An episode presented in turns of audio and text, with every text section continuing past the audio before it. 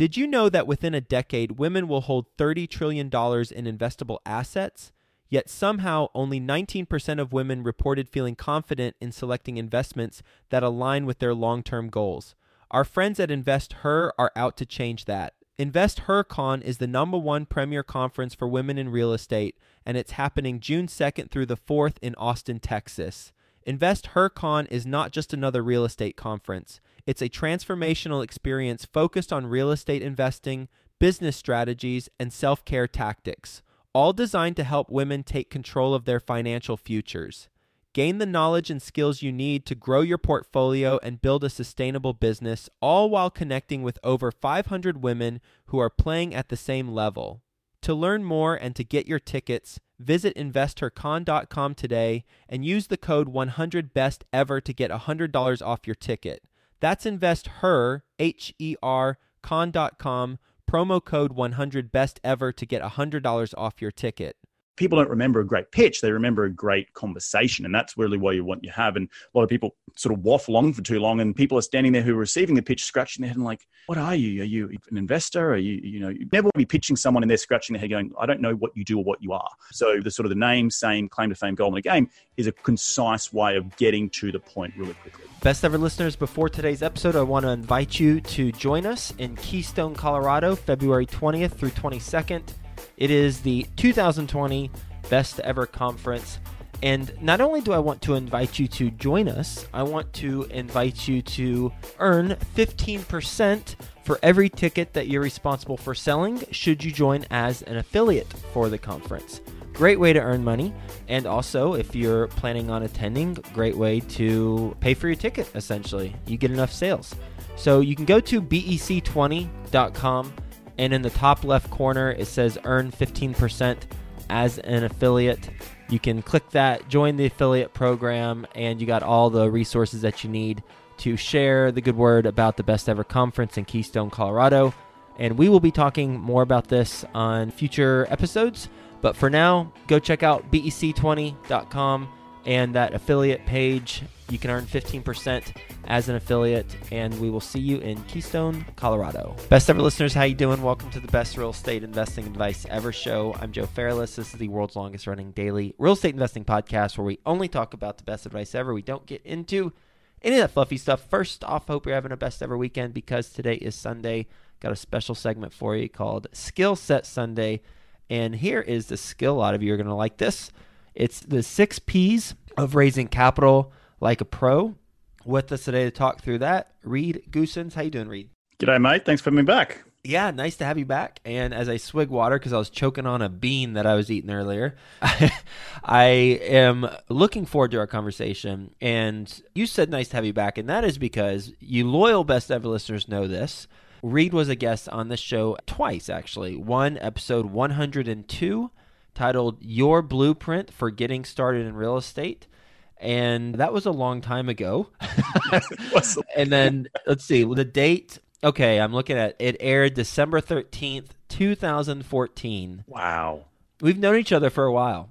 yeah. And then the next episode, episode 593, it's titled Filling, re entitled good because here's why it means big business and it's a skill set sunday episode. So today we're going to be focusing on the six p's of raising capital like a pro reed's in the middle of his book tour reed's also the founder of wildhorn capital a large multifamily investing firm host of the podcast investing in the us and author of two books so first reed how about just give us a refresher on your background and your current focus. And then let's dive right into the six P's of raising capital.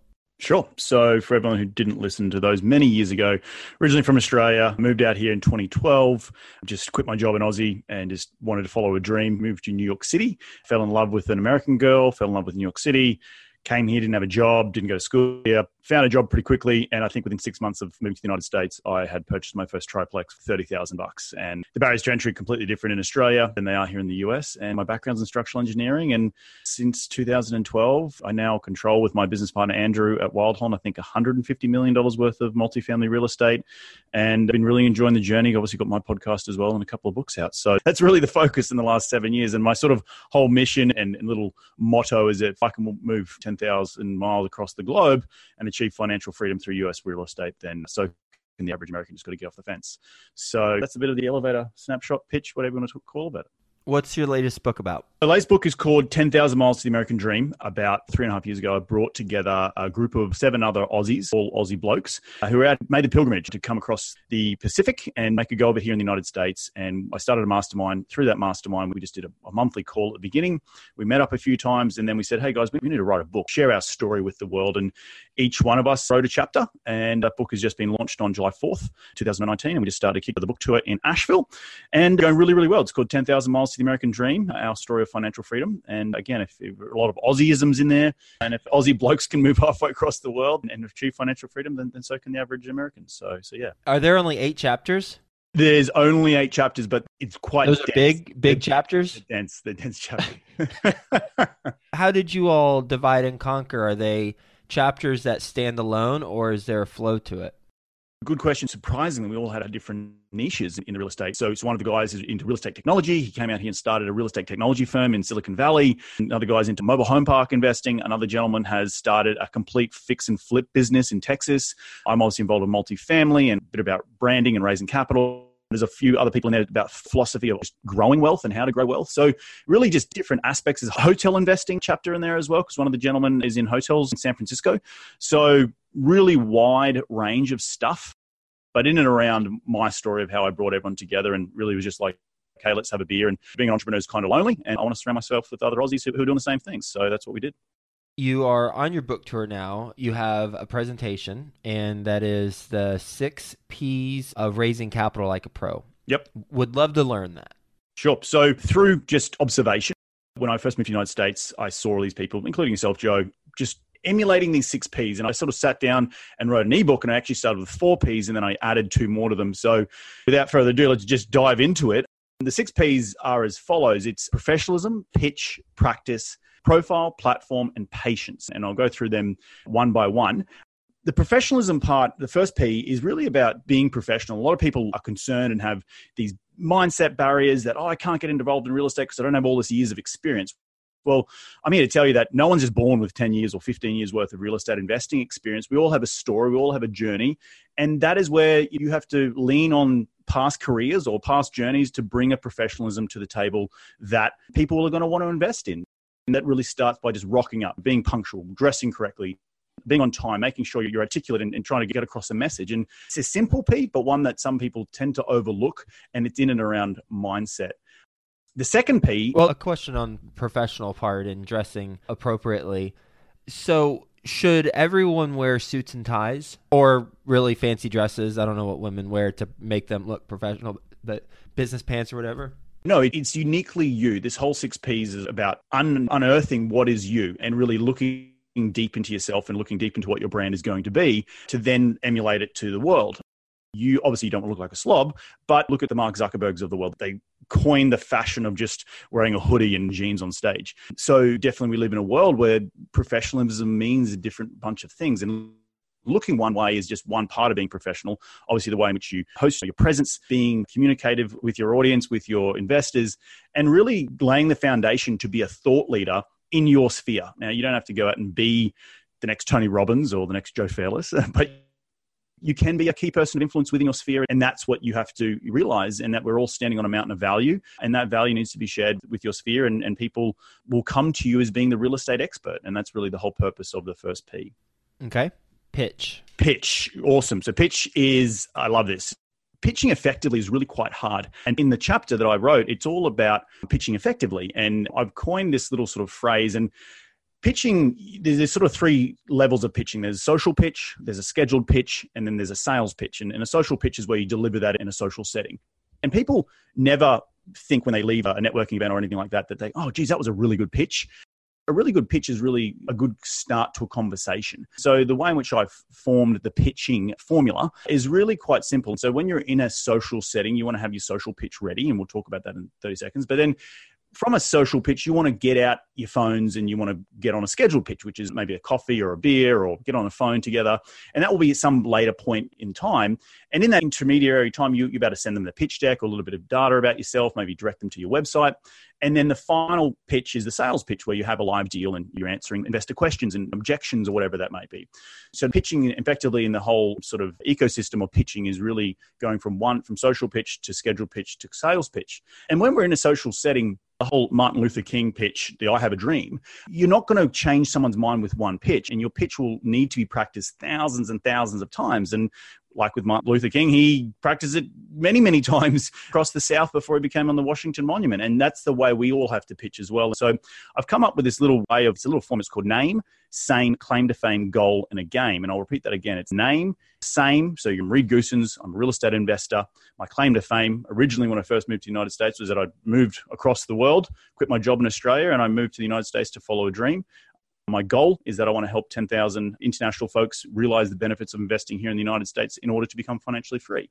So there is an effective pitch. It's less than 30 seconds. It engages someone in a way that they want to have a follow up conversation. You never want to be pitching in a way where in Australia or the British way, they sort of pat you on the shoulders like, oh, well done, good luck. You want to evoke emotion. So when you're pitching at someone, people like to hear something big and bold, like the Martin Luther King I Have a Dream speech. It was emotive, it got people it stirred emotions within someone. And you can have obviously positive and negative emotions, but you want to be able to become emotive And so people are engaging what you're trying to do in order to get to a scheduled pitch to then get to a sales pitch. I love the fame part because it really makes us think about what makes us interesting to other people. And if we're interesting to other people, then people will tend to gravitate to us. And quite frankly, we'll just be a more enjoyable conversation because your journey is interesting. I'm sure you enjoy talking about your journey, and other people will find it interesting as well. What's something that people mess up on within the pitch category? So, over the weekend, I just did a whole day seminar on it, and people waffle. And the whole idea of name, same, claim to fame, goal in a game, it's about getting that waffle into a very concise 30 second opener essentially you're trying to open a conversation to lead into oh wow so you moved halfway across the world. What's that all about? Why? People don't remember a great pitch. They remember a great conversation and that's really what you want you have. And a lot of people sort of waffle on for too long and people are standing there who are receiving the pitch scratching their head and like what are you? Are you an investor? Are you you know you never want to be pitching someone and they're scratching their head going i don't know what you do or what you are. So the sort of the name same claim to fame goal in the game is a concise way of getting to the point really quickly. Cool practice? Is that next? So, professionalism pitch profile. We're going to talk a little bit about. It's 2019. You're going to be on Google. People are going to Google you. So, that is where people are going to have to say, okay, well, I'm going to invest with this person. So, I'm going to have to have a website. I'm going to have to professional images taken of myself, headshots, logos, all that stuff contributes to bringing that professionalism across to the table it's not a really over massive P, but it's a P that is sometimes overlooked in making sure that your profile is coherent across all different social medias, LinkedIn, Facebook, Instagram, your message is the same um, is really important and making sure you have something to say on your website. So when people come and want to find out a little bit more about you, they know where to go. And for, for whatever reason, people like to see things written down. And we live in a day and age where a website is essentially the new business plan, right? So people want to go to your website, they want to find out who you are, they want to read a little bit more about you. They want to read some blogs that you might have done, your thoughts on X topic. So it's really important to have a coherent profile, and, and that starts with headshots, logos, websites, and stuff like that. Okay, makes sense. Next one is the platform. So, platform being about how are you going to get your message out to people? And right now, we're talking on a podcast. And I know, Joe, you taught me back in the day that you could leverage certain mediums like YouTube or iTunes, or you could leverage writing articles whatever you do, you have to be consistent and you've got to choose a platform which you're good at. So for me, I didn't particularly like writing. So when I started my podcast, I liked speaking. Audio was came really quite naturally to me. Uh, I tried videos. Videos were okay, but whatever platform you do choose to communicate with your investors with, you have to be consistent. So whether you choose just to do a simple monthly newsletter with a couple of blogs that you've written, fantastic, but you have to be consistent with it. And I think the biggest thing people fail is they start something like a podcast or like a blog and they just give up after six months. And, and I know, Joe, you know, after doing what, 1700 episodes, that how important consistency is and choosing that right platform and medium to get across your message to your audience. So that's the platform P. Have you started anything from a platform standpoint that fizzled out and you took a different direction? Yeah, videos. I had a YouTube channel. It's not very popular, but I tried to go once a week on the top of Culver City Hill and try to set up a camera and try to don't have bags under my eyes. Like it was just, it was a lot. it was just like, oh, this is such a pain. And then I got to edit the bloody thing. It was just, it was too much. So I now just record some video with my with podcast and I just throw up the podcast, but it just didn't work out as successfully as I thought it would. So it just takes a lot more effort with the video space. So I niched into being more on, on the audio space. So yeah. Okay.